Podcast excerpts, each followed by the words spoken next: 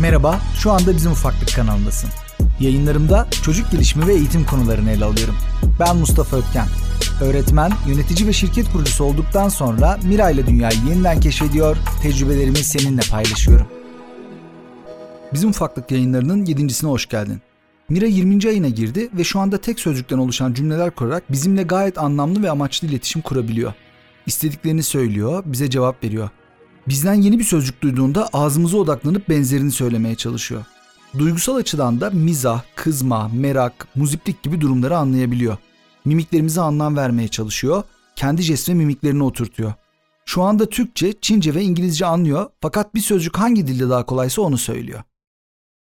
Peki her çocuk bir şeyler öğrenme konusunda bu kadar şanslı mı? Malala adlı kızı hiç duydun mu? Malala 1997'de Pakistan'da doğuyor ve Malala büyürken Taliban 2009 yılında kızların okula gitmesini yasaklıyor. Malala ise çeşitli mecralarda Taliban çocuklarının bile eğitim hakkını savunmaya devam ediyor. 9 Ekim 2012'de Malala okul servisiyle eve dönerken maskeli ve silahlı bir kişi servise girerek kızı ismiyle çağırıyor ve ona ateş ediyor. Bu olayın ardından Malala İngiltere'de tedavi görüyor ve 2018'e kadar ülkesine dönemiyor. Kız çocukların eğitimiyle ilgili bu kadar acıklı senaryolar üzerinden harekete geçmeye gerek yok tabi. Örneğin sana bazı meslek isimlerini sayacağım. Bir meslek söylediğimde aklında ister istemez bir figür belirecek. Bu figür erkek mi kadın mı? Buna göre meslekleri erkek veya kadın mesleği olarak ayırır mısın? Başlıyorum. Futbolcu, voleybolcu, itfaiye eri, asker, polis, hostes, pilot, hemşire, doktor, diyetisyen, anaokulu öğretmeni, genel müdür, sekreter, avukat, hakim, katip, dadı, ebe, aşçı, cumhurbaşkanı. Sanırım nereye geleceğimi anladın. O yüzden konunun bu tarafıyla ilgili uzun didaktik konuşmalar yapmayacağım. Peki neden aklımıza asker veya polis deyince erkek gelirken hostes deyince ilk kadın geliyor? Hakim deyince erkek, katip deyince kadın. Doktor deyince erkek, hemşire, ebe veya dıdı deyince kadın. Genel müdürler hep erkek mi veya sekreterler hep kadın mı? Cumhurbaşkanlığı sadece erkeklerin yapabileceği bir iş mi? Daha garip bir şey dikkatini çekeyim. Aşçı dediğimizde eğer ev bağlamında düşünüyorsak kadın, restoran bağlamında düşünüyorsak bir anda erkek figür canlandırıyoruz. Bu bile çocuklarımızın geleceklerini cinsiyetlerine göre limitlediğimizi gösteriyor. Kadınlar Günü geçti, 23 Nisan Çocuk Bayramı geliyor. Bu yüzden bu bölümde kız çocuklarının önüne çektiğimiz cinsiyet setinden bahsedeceğim. Her moda malzemesi gibi feminizm de son zamanlarda fazlaca kullanıldı ve içi boşaltıldı. Pozitif ayrımcılık yerini erkeği yerip kadını gerçekçi olmayan, doğaüstü güçlere sahip kusursuz cinsiyet olarak gören bir yaklaşıma bıraktı. Bu ütopik yaklaşım doğal olarak antipati doğuruyor. Bu antipati daha çok sempatizan edilmesine yol açıyor. Bu sempatizanlar fikir ve felsefeyi yeteri kadar irdelemeden holiganlaşıyorlar ve aslında savundukları kavrama zarar vermeye başlıyorlar. Aynı zamanda akım odağını kaybedip aslında işe yaramayan olaylara enerji harcıyor. 6 yaş. Ne kadar önemli değil mi? Çocuğun ilkokula başladığı, eğitim hayatına adım attığı yaş. Gelişimsel olarak bakarsak çocukların gözlemler ve deneyler sonucu akıl yürütebildiği, sebeplerden sonuçlara ulaşmaya başladıkları yaş. Yine de tüm bu düşünce süreçlerinde çocuğun duyguları ön planda. Henüz nesnel bir düşünce yapısına sahip olamadığı için his ve heyecanlarının bazen de korku ve çaresizliğinin etkisinde kalarak yargılara varıyor. Çocuğun kendi benliğini de tanımaya başladığı dönemdir 6 yaş. Kendini över, kusurlarını görür, eleştirir. 6 yaş aynı zamanda Erikson'a göre girişkenliğe karşı suçluluk döneminin sonlanmaya başladı ve başarıya karşı aşağılık, bazı kaynaklar bunu yeterliliğe karşı yetersizlik diye çeviriyor. Bu dönemin temellerinin atıldığı yaş. Yani bir insanın kariyerinde kullanacağı en önemli özelliklerin geliştiği dönem diyebiliriz. 2017'de yapılan bir araştırmaya göre kız çocukları daha 6 yaşına bile varmadan erkekleri kendilerinden daha zeki görmeye başlıyorlar. Yani biz toplum olarak çocuk 6 yaşına varmadan onlara pembe bir etiket yapıştırıyoruz. Bu öğrenilmiş çaresizlik durumu çocukların benliğine o kadar işliyor ki bir çocuk sebebini bilmeden giyeceği kıyafetlerin rengi veya üzerindeki deseni üzerinden cinsiyet ayrımı yapabiliyor. Oyuncakları ve oyunları kız ya da erkek oyunu diye ayırabiliyorlar. Bu ayrım zamanla limitlere dönüşüyor ve kız çocuklarının kendilerine olan güvenlerinin azalmasına, ulaşabilecekleri potansiyel seviye ile yapabildikleri arasında bir boşluk oluşmasına sebep oluyor. İşte tam bu noktada hayal farkı, benim deyimimle düşünsel cinsiyet uçurumu doğuyor. Hayal farkını oluşturan sebepleri incelediğimizde En başta kullanılan dil, rol modeller ve gelenekler geliyor ve kaçınılmaz olarak bu kemikleşmiş tabunun pekiştirilmesine sebep oluyor. Aslında birçok ikincil sebebi de bu üç sebep doğuruyor. Dilden başlayacak olursak sözcüklerin hatta cümle yapılarının çok önemli olduğunu görebiliriz. Kadınlar da astronot olabilir cümlesi kulağa gayet güzel, eşitlikçi bir cümle gibi geliyor. Peki biraz irdeleyelim. D bağlacı buradaki anlamıyla Türkçe'de benzerlik, eşitlik, katılma anlamında kullanılıyor. Örnek veriyorum. Pikniğe Ahmet de geliyormuş. Yani başkaları gidiyor, Ahmet de onlar gibi gidiyor. Bu cümlede Ahmet'in durumunun pikniğe giden diğer kişilerden farklı olduğu anlamı ortaya çıkıyor. Kadınlar da astronot olabilir cümlesinde de benzer şekilde kadınları astronot olma durumuna sonradan katma anlamı var. Doğrusu kadınlar astronot olabilir. Bunun yanında ben bilim adamı değil bilim insanı diyeceksin kafasında doğru bulmuyorum.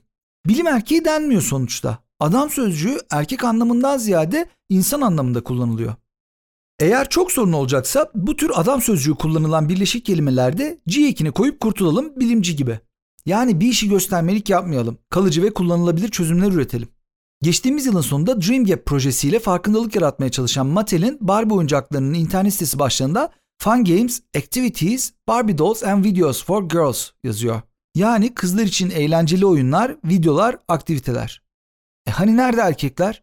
Madem eşitlikçi olacağız ve bunu mental olarak da gerçekleştireceğiz, anlatmaya çalıştığımızda çelişen davranışlarda bulunmamak gerektiğine inanıyorum. Dil kullanımının en önemli basamağının ev olduğunu düşünüyorum. Çünkü her çocuk dili önce evde anne babadan öğreniyor.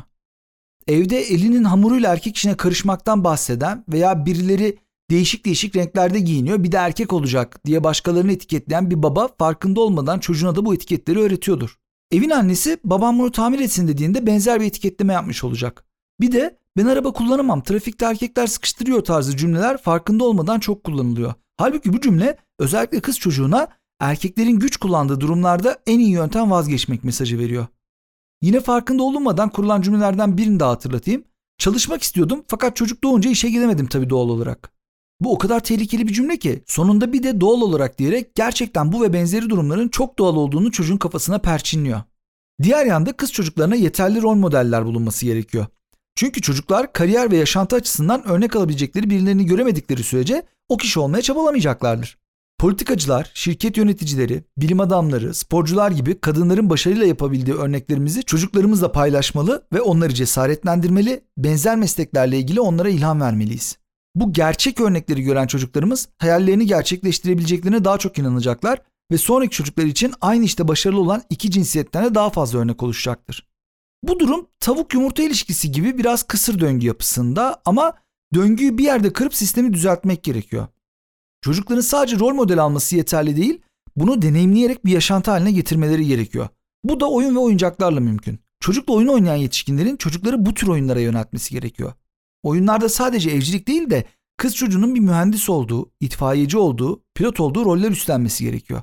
Mesela çocuk o gün televizyonda araba yarışı gördüyse bunu bile canlandırabilir sürücü olarak. Aynı zamanda araştırmalara göre erkek çocuklarına kız çocuklarından 3 kat daha fazla bilimle ilgili oyuncak veriliyor. Kız çocuklarına güzellik, hamaratlık, bakım gibi alanlara odaklanan oyuncaklar verilirken erkek çocukları için güç ve otoriteyi çağrıştıran oyuncaklar veriliyor. Roller de buna göre belirleniyor.